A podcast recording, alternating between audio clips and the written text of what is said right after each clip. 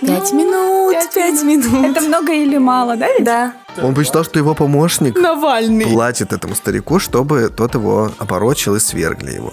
Погибла в отеле в 1912 году. Если 1, 9, 1, 2 сложить, тоже получается 13. И сегодня как раз-таки пятница 13 Не может быть такого. Что? Я тебе клянусь. Поем Сашин хлеб. У всех хлеб сегодня поела.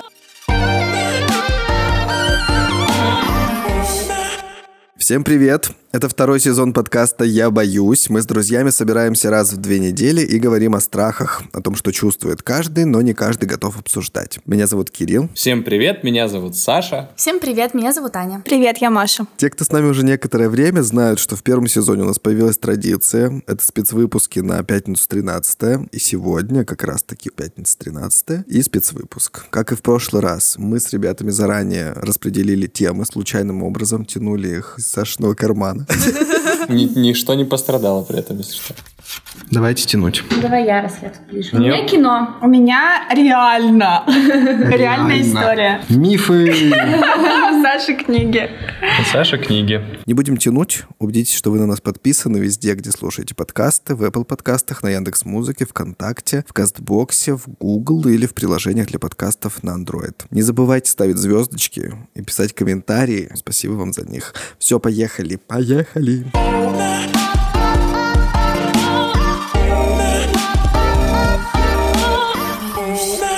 В общем, я начинаю. У меня кино. А, нужно сказать, что я вообще не люблю фильмы ужасов. Сама намеренно, вот по собственному желанию, их смотреть никогда бы не стала. Я их смотрю либо, если иду за компанию, либо... принуждают. В последнее время я стала смотреть такие классические фильмы, там, как «Сияние», «Мизери», ну, которые там считаются вроде как классикой всяких там хорроров, а просто потому, ну, чтобы знать и быть в теме. теме. Но, тем не менее, я люблю, например, триллеры, и я думала взять даже триллер какой-нибудь. Но потом я вспомнила про один фильм, на который я пошла сама по собственному желанию. Почему-то он мне показался классным, интересным и достойным моего внимания. А это не каждый фильм, между Нет, прочим. Вы там, вы там режиссеры, знаете, смотрите, как что снимаете. Тарантино, берегись. Да-да-да. Это фильм 2007 года. Немножечко наступлю Саши на пятки э, и поем Сашин хлеб. За агрессией в карман она не лезет. Хорошо.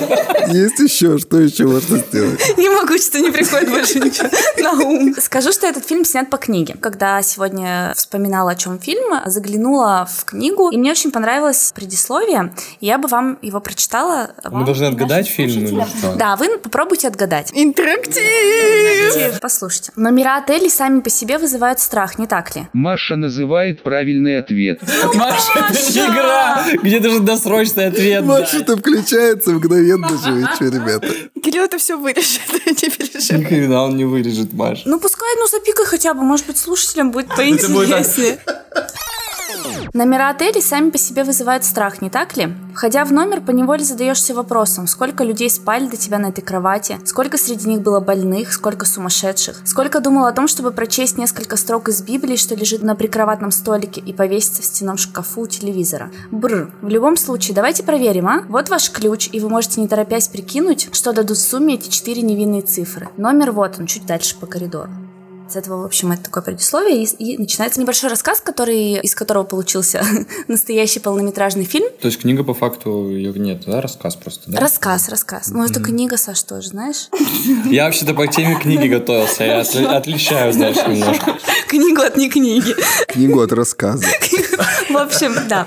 А, и если вы еще не догадались, что это за книга, Маш, как думаешь, какая книга? или что это за фильм, Или рассказ?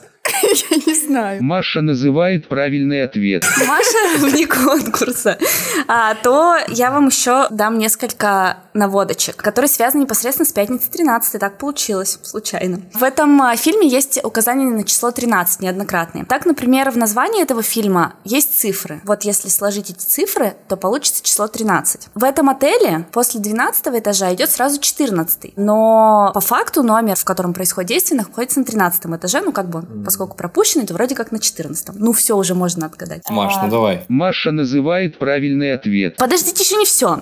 Адрес Мы отеля. думали, ты быстро угадаешь, Маша. Адрес отеля а, Лексингтон 2245. Если сложить 2245, тоже получается 13. И первая жертва погибла в отеле в 1912 году. Если 1912 сложить, тоже получается Я думал, 13. что последняя будет умерла в 1912 году, если прибавить один год, будет 1913.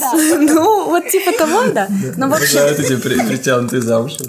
Так. Тут ничего не притянуто. все, тут все, в общем, складывается в 13. В общем, если вы еще не отгадали, то вы явно не смотрели этот фильм. Это 1408. О, я смотрел. Да, я тоже. Но я думаю, что, может быть, не все его смотрели. Чем он мне нравится и почему я его выделяю из всех фильмов ужасов? Кратко. Там есть писатель. Главный герой, а, его зовут Майк. Он а, пишет хоррор-книги, посещает разные отели, где есть полтергейсты, ну, как будто бы всякие такие а, места. А, и он ездит-ездит, и, в общем, уже во всем разочаровался, везде вранье, маркетинговые ходы только. В общем, никакого потустороннего нигде ничего нет. И приезжает он в большой отель «Дельфин», в котором, по легенде, в комнате 1408 живут призраки. Прекрасный-прекрасный Джон Кьюсак там играет, и управляющий отелем Сэмюэл Л. Джексон тоже очень классно там сыграл, пытается его отговорить, и он говорит, что в этом номере никто не продержался больше часа. А всего с момента открытия отеля в этом номере погибло 56 человек, он уже много лет закрыт. Вы что, хотите быть 57-м? Говорит он ему. Тот говорит, нет, все, заселите меня, в общем, я хочу, не могу. И он туда заселяется, и с- поначалу настроен так скептически, ой, ну обычный номер, банальный, трын тын тын А потом в какой-то момент на старых электронных часах начинается обратный отсчет час и назад. И как мы помним, управляющий сказал, что в номере никто не продержался больше часа.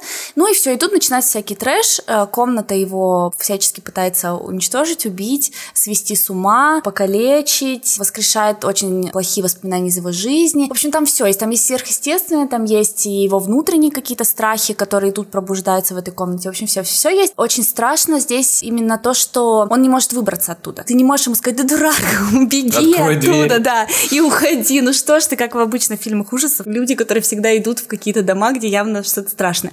А он не может выбраться, он пытается, но никак у него это не получается. В общем, не буду дальше рассказывать, чтобы не спойлерить, но оказывается, я узнала еще интересный факт. У этого фильма есть три концовки. Есть концовка оригинальная, которая выходила на экраны. Есть режиссерская версия, которая выходила только на DVD. И есть еще одна концовка, Которая на кассете. которая на кассете, да. Вот, и они на самом деле очень разные. Только где все три ты А посмотрел? какую я смотрел, интересно? Ты смотрел, Да, давайте обсудим, ты смотрел классическую, скорее всего, Да, потому что я и по телевизору, ну вообще в интернете, да, нигде я не видела режиссерскую версию. Там очень прикольные, необычные пугалки в этом фильме. Посмотрите обязательно. Да, С лампой, просто запомните это. прочитала вам вступление. До него есть еще, еще несколько предложений, в которых Стивен Кинг рассказывает, что... Это, кстати, Стивен Кинг. Никакой выпуск 5-13, похоже, не обойдется без Стивена Кинга. Потому что он король. Ужасов. А, Он рассказывает о том, что вообще этот рассказ он начал писать как пример для своей книги, руководство, короче, как написать Хоррор. кни- хоррор, да. И он начал писать этот рассказ, чтобы показать, вот такими приемами обычно пользуются и получается круто. А, но этот рассказ его так затянул, эта история его так соблазнила, что он, в общем, решил дописать ее до конца. Ничего себе. Вот так вот, да. Круто. Но все равно его хватило только на рассказ, знаешь ли, не на роман. Не на книгу. Ты говоришь, что ты не особо смотришь страшные фильмы. Ты пожалел, что посмотрел? Нет, не пожалела. Вот мне как раз нравятся такие фильмы, которые не построены просто на пугалках. Ну, Я а- согласен, что в нем как будто бы от триллера больше, чем от... Да, хотя там есть хоррора. классические вот эти приемы, когда там кто-то появляется внезапно, или когда там есть какие-то существа непонятные. В общем, там есть мистики достаточно много. В принципе, вся эта комната это мистика. Но да, в нем, наверное, триллера больше, и то, что там нет постоянной темноты, вот это мне тоже не нравится, потому что я всегда всматриваюсь, что там происходит, когда черный просто экран. Солнцестояние тогда посмотри, тебе понравится. Состояние у меня в списке. Там есть. залито просто солнышком все, зеленая травушка, чистое это мне, небо. это мне нравится. Я помню, меня бесили очень сильно секретные материалы тем, что у них некоторые серии просто все происходит во мгле. А это передается по телевизионному сигналу. Это какая-то там 90-е, начало 2000-х годов. Все вот такое мелькает, ребит. Ты ничего не можешь видеть. Ты только слышишь звуки, и там, о, что-то происходит. Они же там тебе фонариками светят. Вот это ты видишь несколько лучей фонариков, и все, и больше ничего. Мне кажется, в этом тоже какое-то есть какое-то очарование. В общем, согласен, что фильм интересный, про который Аня рассказала. Посмотрите, если не смотрели, делитесь своими впечатлениями. Мы готовы переходить к следующей теме. Я боюсь. Я перечитала очень много всякого ужасного, всяких ужасных убийств, самоубийств, всего подряд. Но мне почему-то ничего не нравилось. Маша Я- просто следователем работала. Я подумала, что я не настолько ненавижу людей, которые нас слушают, чтобы им это рассказывать. Не знаю, мне кажется, нам нужно какое-то ограничение поставить на реальные истории, потому что, на мой взгляд, ну, я бы вот выбрала какую-то прям страшную жесть. Я не уверена, что люди хотят это слышать. Если вы хотите это слышать, поставьте Обязательно нам там расскажите, да, нам, потому что я вот звездочек. сомневаюсь и жалею вас, а вы, может, хотите всякой жести. Жести, мы хотим Да, жести. да, да. Я жесть с удовольствием. И ра- раз в сколько там в году бывает пятница 13 Да, раза два всего лишь. Максимум два раза жести, ребят. Ну, Можно потерпеть. можно, да. Потерпели же вы наш выпуск про насекомых. И нормально. В общем, я нашла не очень страшную, но интересную штуку. Вы знаете, что такое эффект Манделы? Нет. Э, в Уже общем, страшно. Это немножко жутко, но ничего страшного. Ладно, я просто расскажу. А, В общем, эффект Манделы заключается в совпадении у разных, нескольких, даже многих людей ложных воспоминаний. А, Почему он так называется? На каком-то сборище, что-то типа комик-кона, люди начали обсуждать смерть Нельсона Манделы в 2013 году и поняли, что многие из них считают, что он умер давным-давно в 80-е в тюрьме. То есть они даже читали новости на эту тему. Они слышали какие-то репортажи. В общем, очень много людей уверены в том, что Нельсон Мандела умер в 80-е в тюрьме. На самом деле он вышел из тюрьмы, он был президентом ЮАР, он там получил Нобелевскую премию мира и умер в 2013 уже такой старенький дедушка. Но, тем не менее, вот появился этот эффект Манделы. И как люди себе это объяснили? Что в какой-то момент наш мир пересекся с параллельным миром, и люди, в чьей реальности Нельсон Мандела умер в 80-е,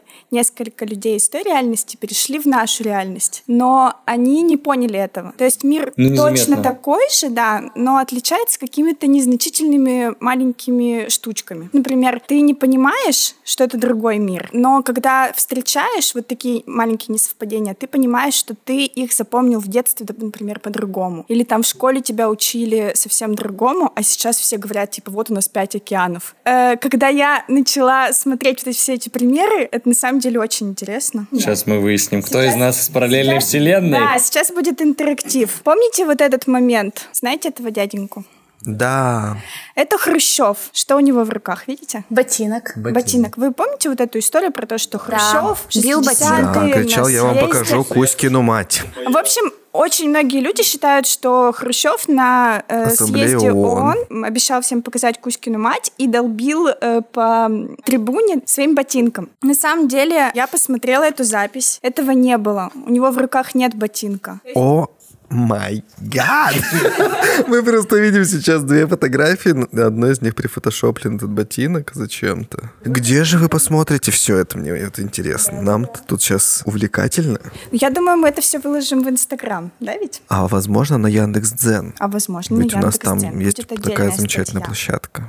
В общем, подписывайтесь на нас в Инстаграме, в Яндекс.Дзен, ВКонтакте. Мало ли где, где это Мало ли появится. где это появится, но это будет Следите за нами. совершенно точно В интересно. общем, э, в общем, как этот феномен объясняют э, ну, вот эти вот скучные скептики? Они говорят о том, о том, что Хрущев выступал, он рассказывал, очень активно же жестикулировал, кричал и говорил о том, что освободить африканские страны, нужно освободить африканские страны. А потом вышел следующий политик и сказал, что страны Восточной Европы так-то бы тоже освободить из-под гнета Советского Союза. А Хрущев уже ушел на место, он это услышал, он возмутился в крайней степени, начал поднимать руку, а его никто не увидел. У него в руках оказался его ботинок, и он начал им размахивать активно. Это вошло в историю, но этого никто не запечатлел. А потом он вышел к трибуне, начал кричать, и западные СМИ написали то, что Хрущев Размахивал ботинком и кричал. да, размахивал ботинком, кричал, обещал всех похоронить. Прикольно, Есть одна прикольно. Единственная фотография, где ботинок Хрущева лежит на его месте. Есть э, теория, что ну, женщина, которая обслуживала ассамблею ООН, она рассказывала, что ему случайно наступили на ботинок, э, он у него спал с ноги, она ему его подала, и, соответственно, когда он услышал вот эту возмутительную вещь, э, у него случайно в руках оказался ботинок. Если бы там был- ботинок. если бы там был какой-то другой предмет, возможно, он, возможно, кукуруза, а возможно, он бы им стучал. Ну, конечно, скептики все это объяснили, но мы-то с вами знаем, что мы все помним Про ботинок. В общем, следующий вопрос. Вы помните, сколько человек ехало в машине Кеннеди, когда его застрелили? Э, подожди, Четверо. Пять. Еще варианты? Аня вообще не знает эту историю. Что Кеннеди? Что с Кеннеди? Он же президент США. Э, Я помню только четверых, и мне всегда казалось, что этот автомобиль четырехместный. На самом деле он шестиместный, и впереди едут два охрана, агента. Там еще сзади просто потом кто-то полез. Это, это Жаклин. э, Полезла. лез- Ну, она лезла после того, как выстрелы там. Подбежал кто-то ты, да. Но там по-моему. ведь понятно, что вокруг еще куча охраны. Э, В общем, в машине Кеннеди... Интересно. Слушайте, это, это реально очень интересные фотки и факты, которые ты точно не замечаешь. Посмотрите Да, их Маша потом. просто принесла большую, большую папку, в которой... э, Секретные материалы хранятся. Знаете этого дяденьку? Гитлер пошел. Мне просто понравилось то, что он без усов не очень на себя похож. Многие люди считают, что глаза Гитлера были темно-кариевого цвета. И э, у них в сознании это связывается также с тем фактом, что у него была не очень-то арийская внешность. Э, но, тем не менее, большинство источников все-таки говорят о том, что у него были светло-голубые глаза. Э, Многие также помнят, что Николая Коперника сожгли на костре, хотя это не так. Он прожил долгую жизнь и умер от инсульта. Как это? Ань, ну не переигрывай, знаешь, ты не такая старая, как Подождите, а сожгли кого тогда? Жанну Дарк, Джордана Бруно, мне кажется. Нельсона Манделу сожгли. Ой-ой-ой-ой. Все, у меня осталось, у меня еще осталось совсем немножко вопросов. Помните, какого цвета пламя у статуи свободы? Синюю. То есть, Серебряное. А, золотое! оно золотое, да. То есть изначально э, статуя была полностью, она была коричневого цвета, потом металл, из которого она сделана, он окислился, стал такой голубой. А корону, ее корону, какую-то часть короны и факел потом реставрировали золотом. Ну, Я вообще думал, что она белая всегда. Там же вот в «Охотниках за привидениями» она белая. В охотниках за привидениями белый этот зефирный человек. Еще парочка вопросов. Помните статую Родена Мыслитель? Такие все, да, да, да, да. Ну, На самом деле ее не существовало. скорее всего, все ее видели. Ну Просто да, туристы, например... Мужчина, вот, который вот как Аня наклонился показала. вперед, подставил под подбородок руку. А Кирилл считает, что под Подбородок, подбородок. а я считаю, что лоб. Да, и многие туристы даже на фоне статуи э, мыслитель, они вот так фоткаются, а он на самом деле сидит под подбородок, да. Ой, это прав руку. оказался. Как же так? Это вот, смотрите, ваши вселенные уже сами не пересеклись в этом моменте. А, как вы, многие считают, что а, раньше была двухцветная нутелла. Помните двухцветную нутеллу в своем детстве? Ну, нутеллу нет, но была какая-то паста, которая двухцветная, да. Вот, а многие считают, что это была именно нутелла, и они терроризируют э, компанию Ferrero Rocher. А это время... была натурелла. Они терроризируют компанию Ferrero Rocher и хотят, чтобы э, те снова выпустили эту двухцветную пасту. Они говорят, мы, никогда этого не делаем». делали и никогда не будем. В чем проблема вообще? Ой, у меня в руках оказалась переписка ВКонтакте с нутеллой. Это просто очень смешно. А почему белый цвет из нутеллы исчез? Он был самый вкусный. А потом еще есть э, Знаменитая фотография, да? Постанов- Установка флага над Рейхстагом, советского флага. Да, Знаем Победы. Вот, и многие не помнят вот эту звезду. То есть там серп, молот и звезда, но э, многие люди говорят, что когда они видели эту фотографию в первый раз, звезды там не было. Однако сейчас в интернете невозможно найти этого флага без звезды, видите, они везде со звездой. А правда-то где?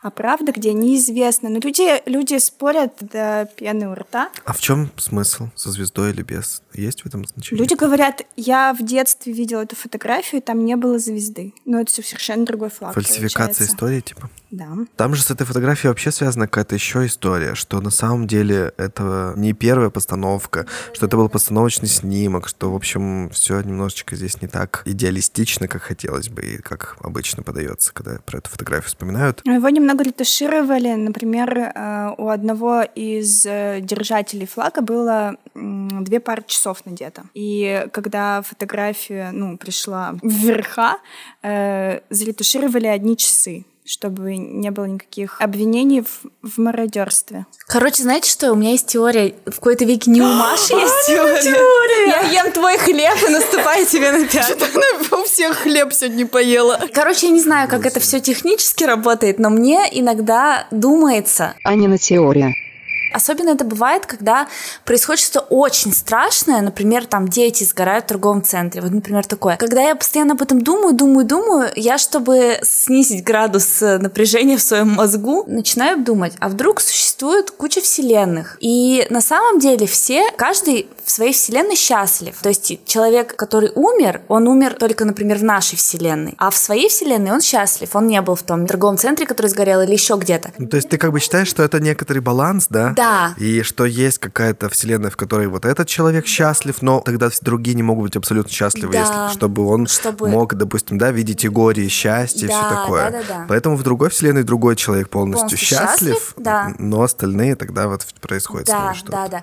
И вот когда я про это думаю, Интерстеллар немножечко. градус страха. То есть, когда ты за себя боишься и думаешь, вот со мной, но говоришь, нет, ну я же живу в той вселенной, в которой у меня-то все хорошо. Это, это у кого-то может быть плохо, но значит, что мне бояться? Я могу прыгнуть с парашютом и не разобьюсь в моей вселенной. Может быть, в чьей-то я разобьюсь, и кто-то будет горевать по мне, но в своей-то я же не разобьюсь, все будет хорошо. Но ты же не знаешь, в чьей ты сейчас вселенной. Может, мы все во вселенной Саши. О-о. Что за херовая вселенная, да, вы хотите Видите, мы, сказать? скорее всего, во вселенной Ольги Бузовой.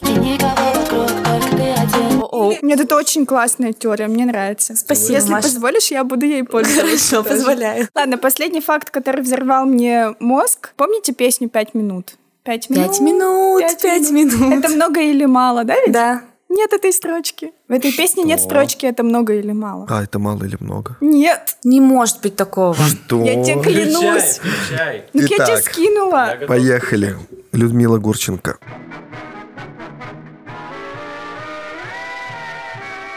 Я песенку спою про пять минут. Эту песенку мою пускай пою, пусть летит на подсвет. ля-ля-ля-ля. Новый год уже, наверное, в пути. Я проверяла, правда. Я посмотрела прям отрывок из фильма. Там нет этой строчки. Я не знаю, почему мы ее запомнили. Есть вариант, что у нас перемешались в голове две песни. Есть еще песня «Три минуты». Это много или мало. Но я никогда не... Это какая-то песня Леонтьева, что ли? Но я никогда не слышала эту песню. Мне кажется, что просто еще песню столько раз переделывали на все новогодние праздники, где, что эта строчка могла, конечно, где-то появиться. Но реально она кажется Она такой первая, которая всплывает. Ну, вот у меня, по крайней мере. Да. Как называется этот эффект, Маш? Эффект Манделы. Познавательная у нас сегодня Да, да, программа. да. Классно. Ты обещал вставить аплодисменты. Я Вот они. Я боюсь. Мне выпала тема легенды и мифы. Когда я слышу это сочетание, конечно же, я сразу думаю про легенды и мифы Древней Греции. А в Древней Греции не было никаких мифов. Не было никакой Древней Греции. Так нет, у меня нет сегодня разоблачающих каких-то этих. У меня, наоборот, должен быть миф или легенда, которые достаточно подходят к пятнице 13. Во-первых, конечно, я повспоминал мифы, какие у нас существуют и какие мне бы казались страшными. Но вспоминать долго не пришлось, потому что у меня из детства всплыло воспоминание. Потому что в музыкальной школе, как ни странно, мы проходили очень глубоко всю, всю вот эту мифологию Древней Греции и Рима. Спасибо Ольге Викторовне Сергеевой за это, потому что нас обучали реально по программе, которую разработала преподаватель сольфеджио и музыкальной литературы. Они с э, своей коллегой разработали программу, защитили ее в управлении образования, и мы проходили ее нетипичную для всех остальных. И там прям мы углубились в мифы и легенды Древней Греции, вот всю эту тему. И я с каким-то ужасом вынес для себя миф о царе Эдипе. Про него Типа в знают. комплекс. Это что, торговый центр в Кургане? Эдипов комплекс. Наверняка все знают, в чем там суть Нет, и, я не и знаю. В общих происходящее. Этот миф просто лег в основу, конечно, много-много чего. Куча исследователей посвящали этому книги. И Потому что рассказы. реально, да, потому Ты что... тоже мой хлеб хочешь поесть? Реально, да, да, да, чуть-чуть поем. Ну, в любом случае, как вы хотите мифы и легенды, это тоже в некотором смысле литература. Может быть, даже в большем, чем все остальное.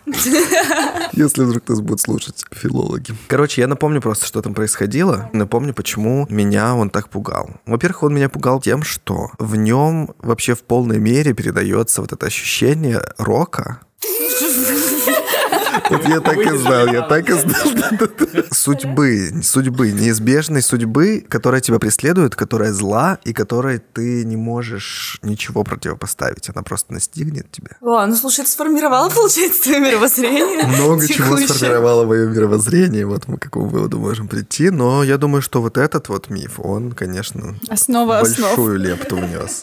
В чем же суть этого мифа? Давайте попробуем вспомнить. В греческом городе Фивы царствовал царь Лаи, или Лай, Лай. Я называю его Лай, потому что так удобнее всего читать. Вот, у него была прекрасная жена, которую звали Иокаста. И Однажды этот царь Лай отправился к Дельфийскому оракулу. Дельфийский оракул, как мы понимаем, это место, храм, в котором прорицательница давала свои прорицания. Жрецы Жлили.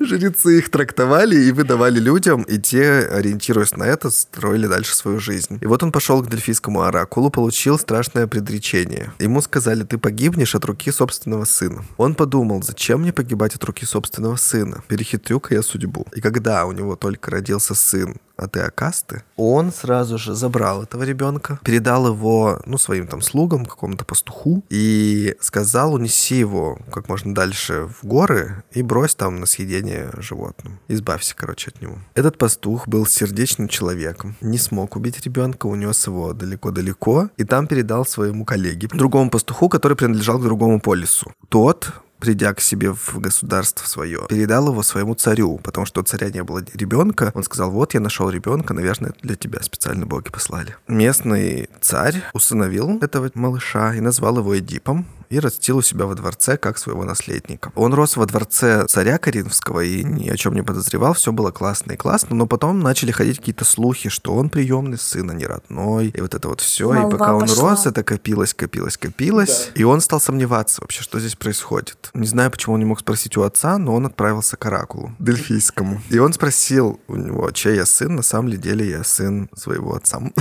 И тогда ему ответил оракул, чей бы ты ни был, тебе суждено убить своего отца и жениться на своей матери. Он, конечно, немножечко напрягся. Типа, боже мой, я тут думаю, царь не царь, а оказывается, что мне вообще страшное какое-то проклятие предстоит. И он, конечно, был в ужасе. Он решил, что он не будет возвращаться к себе в Каринф. Он был уже взрослым юношей и решил, что он не будет возвращаться туда от греха подальше. Просто пошел, куда глаза глядят. Так обычно в сказках или в легендах звучит. Нет, кстати, вот самое это поразительное, что к легендам и мифам древние греки относились как, ну, к истине, что это вот действительно было не очень давно от нас, мы все это как бы знаем, помним, чтим. Вот. И при этом местные поэты и всякие там писатели на этих мифах, они основывали свои произведения, в том числе, ну, вот этот вот самый привычный для всех сюжет — это, конечно, трагедия Софокла, которая так и называется «Царь Эдип». То есть миф может быть более древним и чуть по-разному там может все происходить. Я пересказываю эту версию Софокла. Извините, а царь и Дип или царь Дип? Царь Эдип, это имя его такое. Остается направление музыки Дип Хаус. Я подумал, что царь и Дип. Ну, то есть Дип это Да, пошел, куда глаза глядят, надел наушники, включил. Ну, что это как бы про двух людей. Царь и Дип. Ну, в общем, вернемся к предсказанию страшному. Ему предстояло убить своего отца и жениться на матери. Он решил этого избежать и пошел в соседнее государство, чтобы не возвращаться к себе домой. И, в общем, по пути, просто по дороге он шел, ехала колесница мимо проезжала с каким-то стариком на ней и его слугами. И он, видимо, вовремя не увернулся, вовремя не смог как-то уступить дорогу, и тот стеганул его хлыстом. В ответ Эдип ударил того посохом, ну и вырубил деда и убил его. А это батя. Он его убил, там все всполошились, у него с ним ехали слуги. Он с ними тоже как-то поборолся, их всех раскидал, и все, один только выжил и убежал оттуда, или разбежались они все, не знаю. В общем, непонятно, что с ним произошло. Он отправился дальше, потому что, в принципе, ситуация того, что на дороге кто-то нападал, и вот это все, это была обычная ситуация, поэтому он просто пошел и пошел. Когда он дошел до Фив, где, как мы помним, что И происходило. родился, где и родился. Где он родился, да. Он приходит в городе Паника, потому что рядом с городом на скале поселился сфинкс. Это Господи, женщина. как они весело жили там, а? Это женщина. Саша, таким прав. Ну, он только что пошел, убил человека, заходишь в город, тебе говорят, там на сфинкс нужно, блядь. Можно просто кофе попить, посидеть. Объясните мне, или что? что из дома Да. Я от Оракула только что пришел, который мне сказал, что я отца убью и поженюсь на матери. Можно его просто посидеть? Короче, там паника, все боятся, потому что сфинкс этот сидит на горе, никого не выпускает из города, никого не впускает. И что делает она? Она задает вопросы, загадывает загадки. Все боятся, потому что кто не угадывает, того она раздирает, убивает, и все. И тогда Эдип решил как-то вступиться за этот народ, поучаствовать в этом вызове, в этой схватке. И, в общем, Эдип пошел к этому сфинксу, говорит, загадывай мне загадку, тот ему загадывает Он загадку. сам пошел? Причем очень знаменитую, он сам пошел, да. Э, наверняка вы ее слышали много раз. Кто ходит утром на четырех ногах, днем на двух, а вечером на трех? Маша называет правильный ответ. Человек. Отвечает Эдип. Короче, да, Эдип смог угадать, что это человек, который в старости ходит на четырех... В мол- молодости, да, да, да. В молодости ходит на четырех конечностях, в юности на двух и в старости на трех, потому что опирается, да, на палку. И сфинкс, который не выдержал поражения, он ломанулся, скинулся с обрыва и погиб. Главное это что? Что Эдип освободил Фивы, все рады, все веселы, счастливы, и они говорят, у нас тут как раз нет царя, Так и вышло. Ты нас спас, короче, вот тебе престол, правь нами. Тут еще жена осталась от предыдущего царя. Это будет твоя жена. Вот, ему дали эту жену прежнего царя. И все, и он стал править этим народом. Но это еще не все. Он-то не знает, что происходит. И они А живут, мы-то живут. все знаем уже. Нажили там уже детишек несколько штук. А, Инцестники. Все происходит так, как было предсказано, да. Начинается большое проклятие на город. Пришло, в общем, мор, чума какая-то древняя. Все вымирают, скот, люди, нет, не может никак остановиться, они не понимают, что делать, и что же они делают. Конечно же, они идут К оракулу. к Оракулу. Оракул говорит, боги гневаются за то, что царь Лай не отмщен. Кто-то его убил, а кто неизвестно, мести не было, преступник не наказан. Найдите его, и все будет хорошо. Выгоните его из своего... Аула. А Эдип, что ли, не понимает, что это он царя-то убил? Откуда он? Ну, поймет? просто деда убил. Он просто в пути, там же не в смысле, это не то, чтобы они такой из одного полиса в другой идут полчасика, такие вышли, типа ля-ля-ля, убил деда и забыл тут же. Это же путешествие Ну, длиной... судя по твоей истории, там все быстро происходит. Ну, я вот так рассказываю, но вы представляете, что это сериал на несколько сезонов.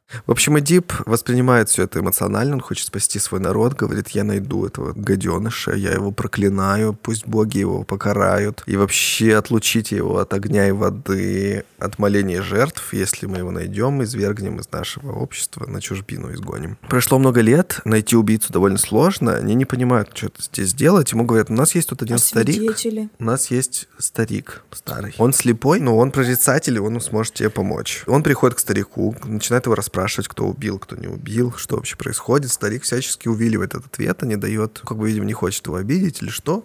И этот говорит, все, ты мне не хочешь говорить, значит, ты сам убийца, и ты вообще замешан, я сейчас тебя прикажу казнить. Тогда старик говорит, если хочешь кого-то казнить, казни себя сам, потому что убийца это ты. Эдип, конечно же, ну, понимает, что он не убийца, никаких царей он не убивал. Говорит, я никакой не убийца, ты, наверное, проплаченный, это оппозиция тебе платит, чтобы ты... Так, завернул, ты завернул. Ну, Там так было. Он посчитал, что... Он посчитал, что его помощник Навальный. платит, платит этому старику, чтобы тот его опорочил и свергли его. И он приходит к этому своему помощнику, он еще по совместительству брат Якасты, дядька. И приходит и начинает ему выговаривать, типа, вот, ты хочешь меня свергнуть, ты уже козни строишь, каких-то стариков подкупаешь, оракулов. Он говорит, нет, я ничего не делал, мне не нужно вообще правление, тебе нужно, я тебя уничтожу, ты злодей, плохой человек. Выходит и Акаста, чтобы как-то своего мужа поддержать. Она ему говорит, ну, ты что, не ругайся, ты же понимаешь, что пророчество это, про- ну, как бы это ерунда, они не всегда далеко сбываются. Вот моему мужу пророчили что? Что он погибнет от руки сына, а его просто на дороге убил какой-то из сумасшедший. Ну, в общем, он такой, ну, может быть, ты права, не совпадает, ну, может быть, ты права, начинает успокаиваться от этой вот всей заварушки. И тут же в замке появляется посланник из Каринфа, откуда он бежал много лет назад. Он говорит, что отец Эдипа умер, и Эдип говорит, вот, действительно, это еще одно подтверждение, что пророчества не работают, потому что мне пророчили, что я убью своего отца и женюсь на матери. А он там сам умер. Единственное, что мать пока еще живая. Поэтому на всякий случай... Пойду женюсь. Поэтому на всякий случай не буду возвращаться в, в Каринф. Ну, мало ли что произойдет. И тут вестник ему говорит, если ты переживаешь об этом, не надо переживать. Ты же не их настоящий сын, ты приемный. Ну и вот здесь уже всех э, накрывают, у всех с концы с концами сходятся. Они понимают, что действительно все сбылось, что он убил этого, женился на этой, все плохо. Предательство, смерть, боги в гневе. И тогда Иокаст, когда все это понимает, убегает во дворец. Он находит ее потом, что она повесилась во дворце. Он понимает, что она умерла и что он совершил какие-то вот эти все страшные деяния. Срывает золотую заколку с ее одежды и выкалывает себе глаза. Зачем? Ну, он считает, что это возмездие, да, что типа вот эти глаза все не видели очевидных вещей, ничего не понимали, и чтобы не видеть своего позора и всего вот этого, выкол себе глаза, и все, и сказал, что все, я должен влочиться слепым чуваком по степям. И он потом стал этим слепым дедом. Ну, это вот если мы про параллельные вселенные возвращаемся туда, но вообще он просто пошел скитаться. Ему причем этот его, получается, дядя говорит, ну так ты что ж теперь делать, оставайся. Мы же все здесь семья. Мы- Примирительная такая история. Мы же семья, все понимаем, брат. Ну, Он говорит, вопросов. нет, нет, типа я сам же издал указ, что преступник должен быть изгнан и отлучен от всего нашего сообщества. Поэтому я ухожу, я буду скитаться, и пусть сожрет меня Гидра. какая-нибудь гидра местная. Погоди, а что с морем-то? Мор прекратился после этого. И они жили долго и счастливо, пока не разрушилась греческая империя. Какого хрена царь ехал и напал на него? Да он не напал на него, он ехал. Хлыстом его хером. Дороги неудобные в Древней Да, Греции. разбитый Едешь, наверняка. и так тебя все раздражает. Еще какая-то тварь бегает и не хочет отходить вовремя. Ты его типа стеганул, он такой... Вообще-то он царь, меня. если И что. стукнул ему по Кого хочет, того и стягает. А Что он удостоверение потом должен уже был в средние показать? века уже делали вот эти все трубы, та-та-та-та, царь едет, расступитесь, народ. Из-за этой истории? Я думаю, что да. Вообще все из этой истории. Все, вся, все дальнейшее, все дальнейшее развитие культуры и литературы и всего Как остального. хорошо, что ты им рассказал. Классная история. Но она, вот сейчас нам всем смешно, да, было, типа? Но вообще-то это, это очень страшно, потому что она действительно показывает, что ты не можешь от этого уйти. Ты вроде бы пытаешься и так, и так, и так, и так. И в тебя все равно настигло и кара, и проклятие, и все-все-все. А еще знаешь, что здесь ужасно? Что э, это пророчество, которое, ну, как бы, то есть изначально у тебя есть предопределенная судьба. Кем она пре- предопределена? Ну, какими-то, наверное, богами или кем-то должна быть. А они еще и гневаются за то, что человек пророчество выполнил наоборот. Еще и гневаются, вы не нашли убийцу. Это очень-то жестоко. Не, они просто подстраивают все специально, чтобы все потом в итоге сошлось. Ты понимаешь, пророчество, это же не значит, что ты, ну, типа, иди сделай. Это не предписание сделать так. Это тебе просто, конечно, ну, так получится. Уж прости, хочешь, не хочешь, получится. То есть ты и так хреново тебе из-за того, что у тебя такое пророчество, а потом тебе еще хреново от того, что ты его осуществил. Так понимаешь, гнев-то богов, он же тоже прописан уже заранее. То есть э, они... А, они себе всё еще пишут, Вот это, ну, конечно. Так, четверг. Гнев богов. Блин, не люблю эти дни. Гневались мор, и потом окончательные страдания. А то они там жили так замечательно, поживали, страной правили. Ну нет, это Эдип, его мать и жена. Ну, на самом деле, поскольку этому действительно посвящено много-много исследователей, огромное много томов, тебе точно скажут, почему это произошло. Тебе, Ну, скорее всего, понятно. найдут в предыдущих разных слоях. Это же все один за другим, это как родословные и многие-многие связи. А тебе скажут, почему именно на этих людей был, нашло это проклятие, как они развалили свою страну и, и за это поплатились. То есть, как бы тут можно найти логику, если хорошенечко поискать и захотеть. Ну, знаете ли, Фрейд нашел здесь вот этот Эдипов комплекс и связал это вообще со своей теорией. То есть, реально это стало источником для многих-многих прямых и непрямых отсылок. Все, вот на этом ис- моя история заканчивается. Вообще, в принципе, конечно, мифы страшны все, потому что они наполнены вот либо каким-то вот этим злым роком, который не может, э, неизбывным таким, который неизбежен, либо потому что там есть всякие твари, типа вот эти всякие выдры, хидные, кто-то. Ехидно. Болотных, болотных животных. Я боюсь. Ладно, ну, короче, я когда начал готовиться к выпуску, понял, что я вообще, ну, страшные книги никогда не читал. Но э, сегодня я вспомнил, что я читал страшную, по моему мнению, для меня книгу, и мне она очень понравилась. Это книга «Милые кости». Фильм «Отстой». А книга очень крутая. Ты читала? Ну, знаете про что? Синопсис какой? В общем, там книга от первого лица девочки, которая 14 лет, э, и ее, типа, убили. Сир Шаронан играл. Да. Еще прям совсем капец молодая. Я сегодня даже трейлер посмотрел, она прям вообще там девочка-девочка. А сейчас она уже, блин, там Оскар и все такое. Ну ладно, неважно. В общем, там идет повествование от первого лица, где она говорит, типа, мне 14 лет, и 20 там какого-то декабря меня убили. Короче, для меня вообще очень, мне очень понравилось, и мне было страшно. А, ну, там, там очень детально и очень неприятно описана ситуация, как ее убивают. То есть это там буквально происходит в первые 20 страниц, она описывает, как ее убивают, и дальше как бы вся книга построена на том, что она как бы сверху наблюдает за тем, что происходит э, в семье, а у нее там большая семья, две сестры, мама, папа там и так далее. И она продолжает следить за тем, как они живут теперь с тем, что она умерла. До этого еще показывают как бы флешбеки к тому, что это в фильме и в, и книге, флешбеки к тому, что типа было до этого. Убивает ее, короче, чувачел один. Не буду раскрывать все карты, но она достаточно жуткая и, по-моему, насколько я помню, причем написала девушка эту книгу. И вот вы говорите про то, что Стивен Кинг, король и так далее. Мне кажется, что девушки тоже иногда такие бесовщину могут такое написать. Интересная книга. Нет, короче говоря, я начал думать о том, что, что еще такого читал. И оказалось, что одна из тех книг, которая мне очень сильно тоже понравилась, она не страшная, но она просто подходит под стилистику такого повествования. Это «Империя ангелов». Она не страшная, но она просто тоже... Это Вербер, Вербер? по-моему, да. Она тоже от первого лица, но не страшная. Просто я забавную параллель про, про себя прочитал, что мне нравятся книги, которые начинаются вот с какого-то трэша, с дикого, там, меня убили, или там, я, по-моему, Вербер начинается с того, что в, в мою квартиру влетел самолет, и я умер. Мне кажется, что мне даже кто-то посоветовал просто, потому что такое же начало, и мне, короче, так прикольно это читать. Еще я наткнулся на достаточно забавную книгу, и вот такой тезис хочу сказать, что в книгах, э, в страшных книгах, в основном почему-то критерием страха является описание каких-то вот э, культов, каких-то вот подробностей убийств, подробностей там расчлененки какой-то или еще чего-то. Мне непонятно, как можно запугать человека, ну, не описав вот какую-то такую вот штуку. Ну, в «Милых костях» же, наверное, не расчлененка Нет, самая там не страшная, расчлененка, а я вот уже про, вот. вообще в целом про, про другие книги говорю. Просто наткнулся тоже на книгу, которая называется «Люди зимы». Не слышали про нее?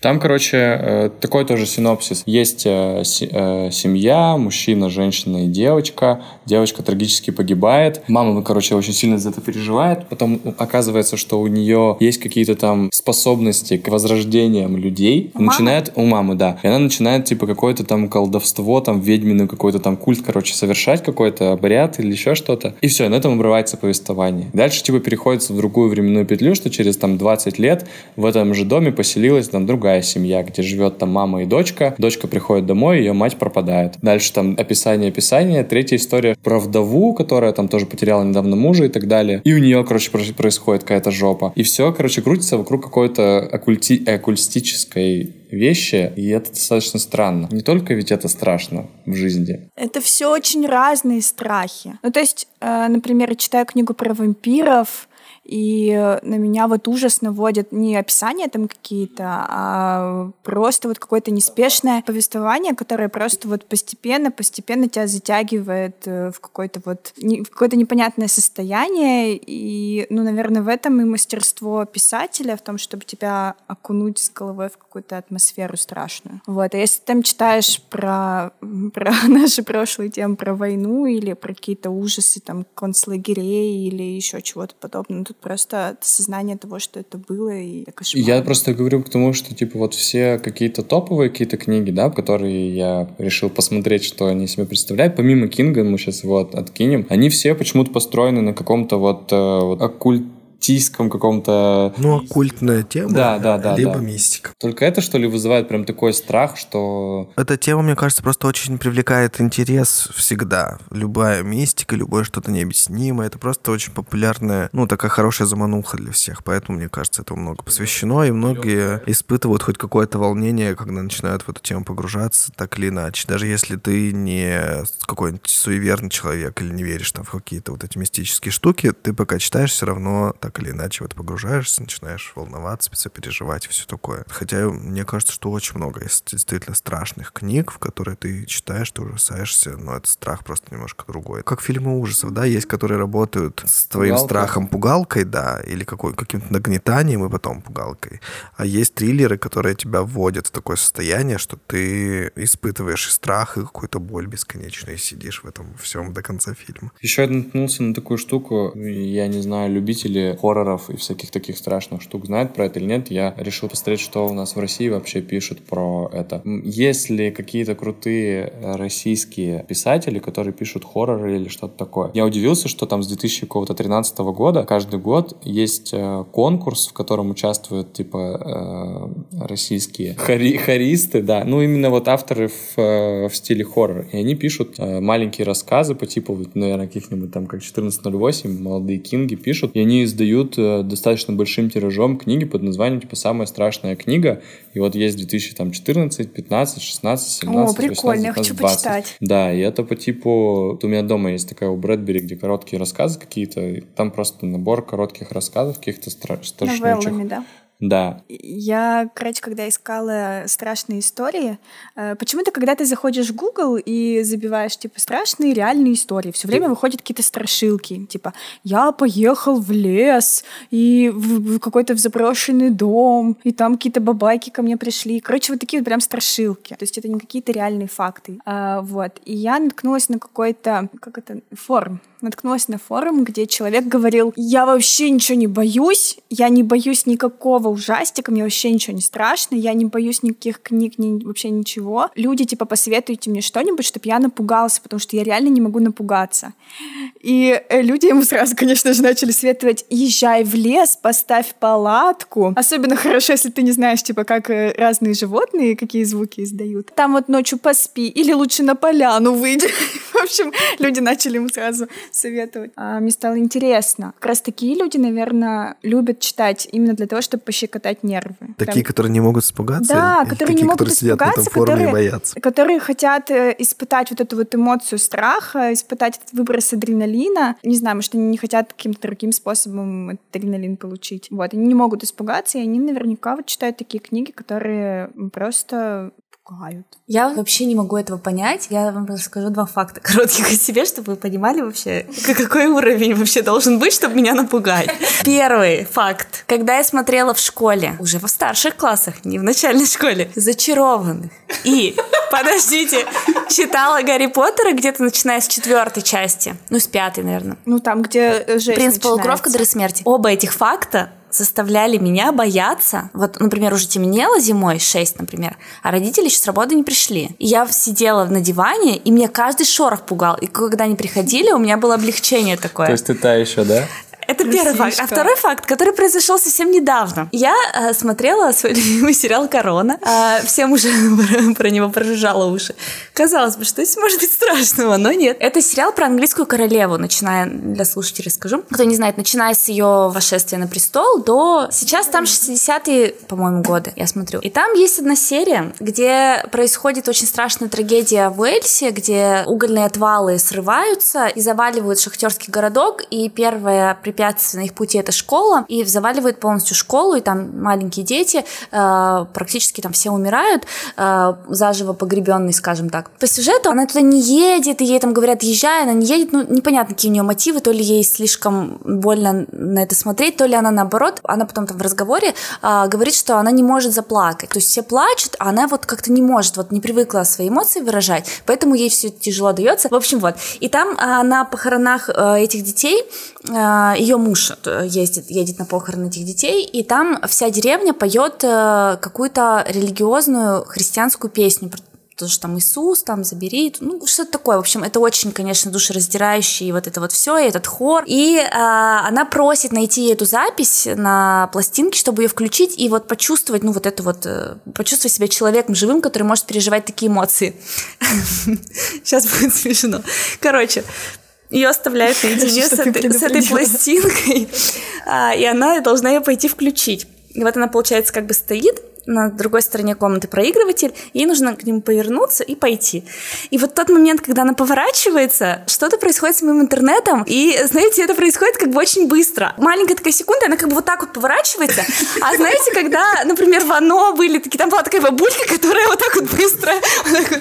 ну и, в принципе, в ужастиках вот этот вот эффект, когда там что-то стоит и очень резко поворачивается, и обычно это какая-то вот мерзость. Я уже в обмороке лежит. Да, я такая, мамочки, сейчас королева станет зомби и сожрет всех детей, которые выжили. Ладно, хоть она не повернулась в экран резко. так. Да, понимаете, ведь меня такие вот вещи пугают. Так что я Мы на серьезных щах тут, да? Я вообще не понимаю вот этих вот всех... Которые хотят испугаться? Да, которые хотят испугаться и испытывают от этого потом в итоге какое-то удовлетворение, ну, в плане вот я пощекотал нервы, там, это для меня такой психологический экстрим. Для меня вот Гарри Поттер и королева зомби достаточно Которые ты сама себе вообразила. вообразила, да.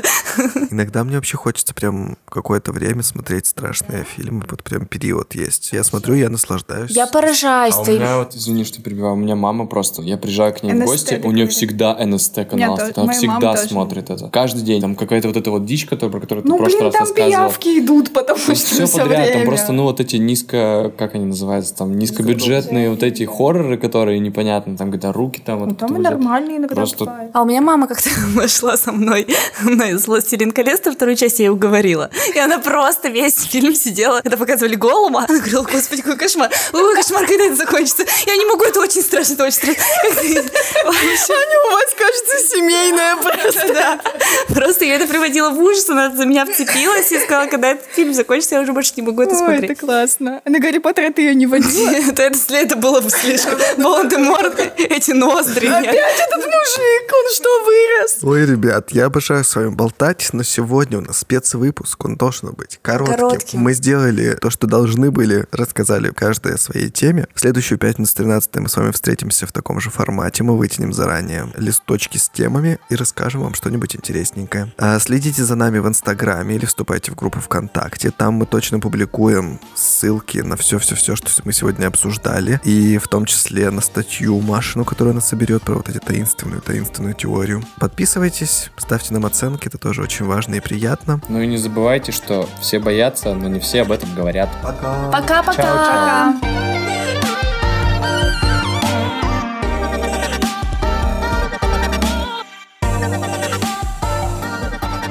Я боюсь.